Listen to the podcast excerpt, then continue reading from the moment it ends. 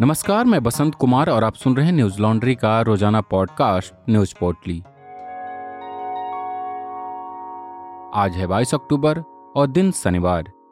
मध्य प्रदेश के रीवा ज़िले में शुक्रवार देर रात एक बड़ा बस हादसा हुआ, जिसमें 15 मजदूरों की मौत हो गई और 40 घायल हो गए। यह हादसा मध्य प्रदेश और उत्तर प्रदेश की सीमा को जोड़ने वाली नेशनल हाईवे 30 पर एक बस और ट्रेलर के टकराने से हुआ ये सभी मजदूर दिवाली मनाने के लिए अपने घर लौट रहे थे। स्थानीय लोगों ने इसकी सूचना पुलिस को दी, जिसके बाद मौके पर पहुँची पुलिस ने बचाव अभियान चलाकर घायलों को बस से बाहर निकाला। घायलों को त्योथोर सिविल अस्पताल और रीवा के संजय गांधी अस्पताल में भर्ती कराया गया है। दैनिक भास्कर की खबर के अनुसार एक चश्मदीद ने बताया कि यह हादसा सुहागी पहाड़ी पर हुआ। बस हैदराबाद से गोरखपुर जा रही थी, लेकिन पहाड़ी से नीचे उतरते वक्त ट्रेलर से टकराकर पलट गई। हादसे के समय बस की रफ्तार काफ़ी तेज थी। मरने वालों में ज़्यादातर लोग उत्तर प्रदेश के हैं।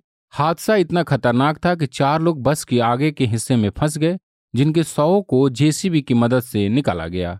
रीवा के कलेक्टर मनोज पुष्प ने बताया कि बस की रफ्तार तेज होने की वजह से बस का अगला हिस्सा ट्रेलर में घुस गया, जिस वजह से आगे की सीट और केबिन में बैठे सभी लोगों की मौत हो गई।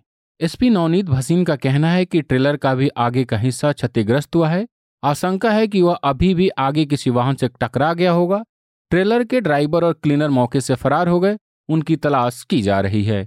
मध्य प्रदेश के मुख्यमंत्री शिवराज सिंह चौहान ने इस हादसे पर दुख जताते हुए ट्वीट कर कहा, रीवा में हैदराबाद से गोरखपुर जा रही यात्री बस के दुर्घटनाग्रस्त होने की दुखद समाचार प्राप्त हुआ। इस अत्यंत हृदय विदारक घटना में दिवंगत आत्माओं के प्रति मैं श्रद्धांजलि अर्पित करता हूँ। मैं ईश्वर से घायलों के शीघ्र स्वस्थ होने की प्रार्थना करता हूँ। इसके साथ ही उन्होंने एक और ट्वीट कर कहा कि दुर्घटना में घायलों के उपचार का खर्च मध्य प्रदेश सरकार वहन करेगी। मामूली रूप से घायल यात्रियों को प्रारंभिक उपचार के बाद बस द्वारा प्रयागराज रवाना कर दिया गया है। वहीं पार्थिव देह को ससम्मान प्रयागराज भेजा जा रहा है। इस दुखद परिस्थिति में हम मृतकों के परिजनों के साथ खड़े हैं। वहीं उत्तर प्रदेश के मुख्यमंत्री योगी आदित्यनाथ ने भी रीवा में हुई इस घटना पर दुख जताया। और ट्वीट कर कहा कि मध्य प्रदेश के रीवा में सड़क दुर्घटना में हुई जनहानि अत्यंत दुखद है। प्रभु श्री राम से प्रार्थना है कि दिवंगत आत्माओं को अपने श्री चरणों में स्थान एवं घायलों को शीघ्र स्वास्थ्य लाभ प्रदान करें। मेरी संवेदनाएँ शोक संतप्त परिजनों के साथ हैं। योगी आदित्यनाथ ने एक अन्य ट्वीट में यह भी बताया कि, मुख्यमंत्री श्री शिवराज सिंह चौहान जिसे घायलों की समुचित उपचार एवं उत्तर प्रदेश निवासी दिवंगतों के पार्थिव शरीर को प्रदेश तक पहुँचाने हेतु वार्ता हुई है। प्रदेश निवासी दिवंगतों के परिजनों को दो दो लाख रुपए एवं गंभीर घायलों को पचास पचास हज़ार रुपए सहायता राशि प्रदान करने हेतु निर्देश दिए हैं। आज प्रधानमंत्री नरेंद्र मोदी ने रोज़गार मेले की शुरुआत की। इस दौरान उन्होंने करीब पचहत्तर हज़ार युवाओं को नियुक्ति पत्र सौंपा। दरअसल प्रधानमंत्री ने इसी साल जून महीने में अगले 18 महीनों में 10 लाख रिक्तियों पर भर्ती करने की घोषणा की थी। इस घोषणा के चार महीने बाद आज रोज़गार मेले की शुरुआत हुई और पचहत्तर हज़ार युवाओं को नियुक्ति पत्र दिया गया। प्रधानमंत्री ने रोज़गार मेले को संबोधित करते हुए कहा कि बेरोजगारी और स्वरोजगार की सौ साल की समस्या को सौ दिनों में हल नहीं किया जा सकता। रोज़गार मेला पिछले आठ वर्षों में रोज़गार, स्वरोजगार के लिए सरकार के प्रयासों में एक महत्वपूर्ण मील का पत्थर साबित हुआ है। प्रधानमंत्री ने आगे कहा कि स्टार्टअप की वजह से पूरी दुनिया में भारत के युवाओं की संख्या बढ़ रही है। 2014 तक भारत में केवल कुछ सौ स्टार्टअप ही थे, लेकिन भारत सरकार की पहल के बाद अब देश में करीब अस्सी हज़ार से ज़्यादा स्टार्टअप हो गए हैं। साथ ही भारत सरकार के द्वारा आत्मनिर्भर भारत और मेक इन इंडिया जैसे मिशन चलाए जा रहे हैं, जिससे देश के युवाओं के लिए रोज़गार बढ़ेगा। इसके साथ ही गाँव में तेज़ी से रोज़गार बढ़ रहा है और आज भारत दुनिया की पांचवी सबसे बड़ी अर्थव्यवस्था है। प्रधानमंत्री का कहना है कि ऐसा इसलिए संभव हो पाया क्योंकि उन्होंने सरकार में रहते हुए अर्थव्यवस्था की उन सब कमियों को दूर किया है जो भारत के विकास में बाधा डाल रही थी। प्रधानमंत्री के 10 लाख रोज़गार देने की घोषणा के बाद कांग्रेस ने उन पर निशाना साधा था। तब राहुल गांधी ने ट्वीट कर कहा था, जैसे आठ साल पहले युवाओं को हर साल दो करोड़ नौकरियों का झांसा दिया था, वैसे ही अब दस लाख सरकारी नौकरियों की बारी है। ये जुमलों की नहीं, महाजुमलों की सरकार है प्रधानमंत्री जी नौकरियाँ बनाने में नहीं, नौकरियों पर न्यूज़ बनाने में एक्सपर्ट हैं। साथ ही कांग्रेस नेता रणदीप सुरजवाला ने तब कहा था, इन्होंने वादा किया था युवाओं को हर साल दो करोड़ नौकरियाँ देने का। 2022 तक 16 करोड़ नौकरियाँ देनी थी, लेकिन कह रहे हैं कि सिर्फ़ दस लाख नौकरियाँ ही देंगे। साठ लाख पद तो सिर्फ़ सरकारी विभागों में खाली पड़े हैं और तीस लाख पद केंद्र सरकार में खाली पड़े हैं। प्रधानमंत्री द्वारा दस लाख नौकरियाँ देने के वादे के बाद लगातार कांग्रेस केंद्र सरकार से इस मुद्दे पर सवाल पूछ रही थी। बीते दिन उत्तर प्रदेश के प्रयागराज में डेंगू के मरीज़ को ब्लड प्लेटलेट्स की जगह मौसमी का जूस चढ़ा दिया गया था, जिससे उनकी मौत हो गई थी। इस घटना के बाद उस निजी अस्पताल को सील कर दिया गया। इस मामले में अब तक पुलिस ने दस लोगों को गिरफ़्तार किया है। वहीं निजी अस्पताल के मालिक का दावा है कि अब ब्लड प्लेटलेट्स दूसरे चिकित्सा केंद्र से लाया गया था। दरअसल डेंगू होने की वजह से स्थानीय निवासी प्रदीप कुमार को एक निजी अस्पताल में भर्ती कराया गया था। यहाँ प्रदीप को ब्लड प्लेटलेट्स की जगह मौसमी का जूस चढ़ा दिया गया। सोशल मीडिया पर यह वीडियो खूब वायरल हुआ, जिसके बाद प्रशासन ने संज्ञान लेते हुए निजी अस्पताल को सील कर दिया। एनडीटीवी की खबर के अनुसार वरिष्ठ पुलिस अधीक्षक शैलेश कुमार पांडे ने बताया कि इस मामले में अभी तक दस लोगों को गिरफ़्तार किया गया है। इनके पास से पुलिस ने प्लेटलेट्स के कई पाउच बरामद किए हैं। यह लोग ब्लड बैंक से प्लाज्मा लेते थे, प्लाज्मा को अलग अलग पाउच में डालकर उस पर फर्जी प्लेटलेट्स का स्टिकर लगाकर बेचते थे। हालाँकि उन्होंने यह भी कहा कि अभी तक इस मामले की जाँच की जा रही है, लेकिन यह साफ़ नहीं है कि पाउच में मौसमी का जूस था, लेकिन इतना साफ़ है कि यह लोग प्लाज्मा को ब्लड प्लेटलेट्स बताकर बेचते थे। फ़िलहाल इन प्लेटलेट्स को लैब भेज दिया गया है और जाँच के बाद ही तस्वीर साफ़ हो पाएगी।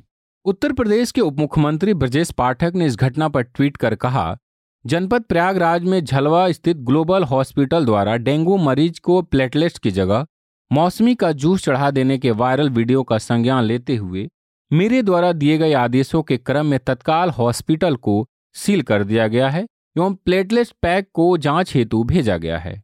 उन्होंने आश्वासन दिया था कि दोषी पाए जाने पर हॉस्पिटल के विरुद्ध कठोरतम कार्रवाई की जाएगी।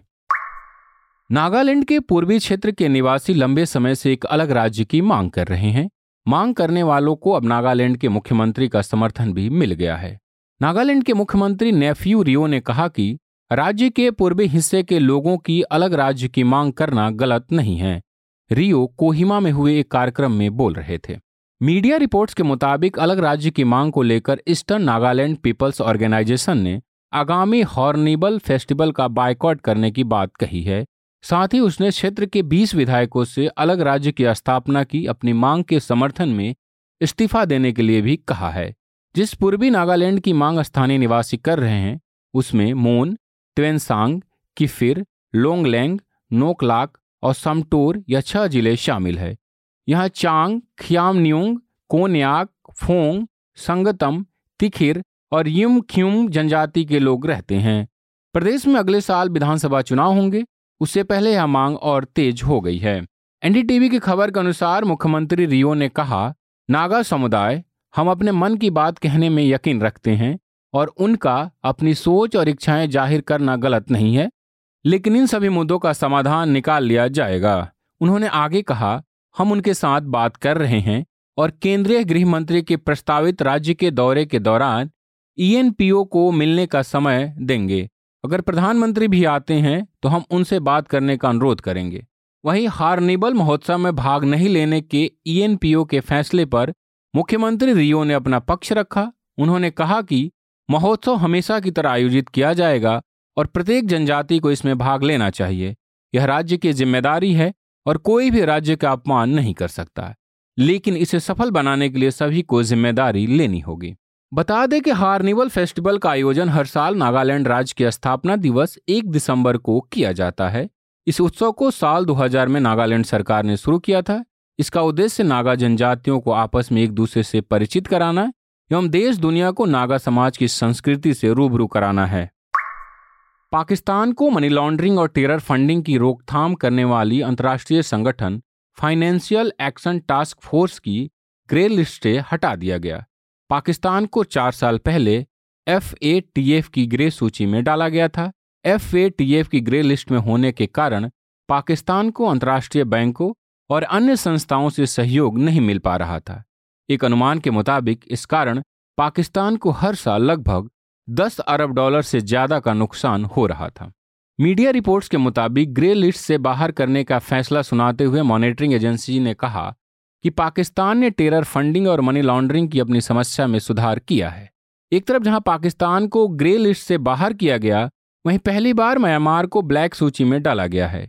इस सूची में म्यांमार के उन इलाकों को डाला गया, जहाँ पर कार्रवाई करने की ज़रूरत लगती है। एफ़ ए टी एफ़ की ग्रे लिस्ट से हटने के बाद पाकिस्तान में खुशी की लहर है, वहीं भारत ने भी इस पर अपनी प्रतिक्रिया दी है। बीबीसी की खबर के अनुसार भारतीय विदेश मंत्रालय के प्रवक्ता अरिंदम बागची ने कहा हम समझते हैं कि पाकिस्तान मनी लॉन्ड्रिंग और आतंकवाद के खिलाफ काउंटर टेरर फंडिंग पर एशिया प्रशांत ग्रुप के साथ काम करता रहेगा। बयान में विदेश मंत्रालय ने कहा, एफ़ ए टी एफ़ की स्क्रूटनी की वजह से पाकिस्तान को कुछ कुख्यात आतंकवादियों के खिलाफ कदम उठाने पड़े हैं। इनमें से कुछ मुंबई में 26 ग्यारह को अंतर्राष्ट्रीय समुदाय के खिलाफ हमला करने वाले आतंकवादी भी शामिल हैं। बयान में आगे कहा गया कि ग्लोबल बिरादरी के सामने यह साफ़ हो गया कि पाकिस्तान की तरफ़ से आतंकवाद के खिलाफ विश्वसनीय कदम उठाना दुनिया के हित में है, और उसे यह करना ही होगा। पाकिस्तान इसके खिलाफ ऐसे कदम उठाए जिनकी पड़ताल हो सके और जिन्हें पलटा ना जा सके। उसे अपने नियंत्रण वाले इलाकों से आतंकवाद और आतंकवाद को धन मुहैया कराने वाले कदमों पर रोक लगानी होगी। पाकिस्तान के प्रधानमंत्री शहबाज शरीफ ने पाकिस्तान को ग्रे लिस्ट से हटाने पर खुशी ज़ाहिर करते हुए ट्वीट कर कहा कि, मैं विशेष रूप से विदेश मंत्री बिलावल भुटो, सेना प्रमुख जनरल कमर जावेद बाजवा और उनकी टीमों और सभी राजनीतिक दलों की भूमिका और प्रयासों की सराहना करता हूँ, जिन्होंने पाकिस्तान को ग्रे लिस्ट से बाहर निकालने के लिए एक संयुक्त मोर्चा बनाया। अल्हम्दुलिल्लाह। उन्होंने आगे कहा कि पाकिस्तान का एफएटीएफ की ग्रे लिस्ट से बाहर होना वर्षों से हमारे दृढ़ और निरंतर प्रयासों का प्रमाण है। मैं अपने असैन्य और सैन्य नेतृत्व के साथ साथ उन सभी संस्थाओं को बधाई देना चाहता हूँ, जिनकी कड़ी मेहनत से आज सफलता मिली है। आप सबको बहुत मुबारक। इस दिवाली अपनों को न्यूज़ लॉन्ड्री गिफ्ट हैम्पर देकर खुशियाँ मनाएँ। यह ऑफ़र 20 अक्टूबर से 10 नवंबर तक चलेगा। गिफ्ट हैम्पर ऑफ़र के बारे में जानने के लिए न्यूज़ लॉन्ड्री डॉट कॉम पर जाएँ। न्यूज़ लॉन्ड्री शत प्रतिशत विज्ञापन मुक्त मीडिया संस्थान है, जो सिर्फ़ अपने सब्सक्राइबर के सहयोग से चलता है। हम किसी भी राजनीतिक पार्टी या कॉरपोरेट से विज्ञापन नहीं लेते। अगर आपको लगता है कि न्यूज़ लॉन्ड्री का प्रयास सही दिशा में है और मीडिया पूरी तरह से विज्ञापनदाताओं के दबाव से आज़ाद रहे तो न्यूज़ लॉन्ड्री को सब्सक्राइब करें और गर्व से कहें, मेरे खर्च पर आज़ाद हैं खबरें।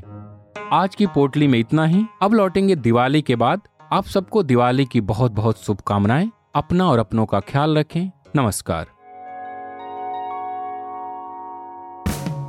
न्यूज़ लॉन्ड्री के सभी पॉडकास्ट ट्विटर आई और दूसरे पॉडकास्ट प्लेटफॉर्म पे उपलब्ध हैं। खबरों को विज्ञापन के दबाव से आज़ाद रखें। न्यूज़ लॉन्ड्री को सब्सक्राइब करें।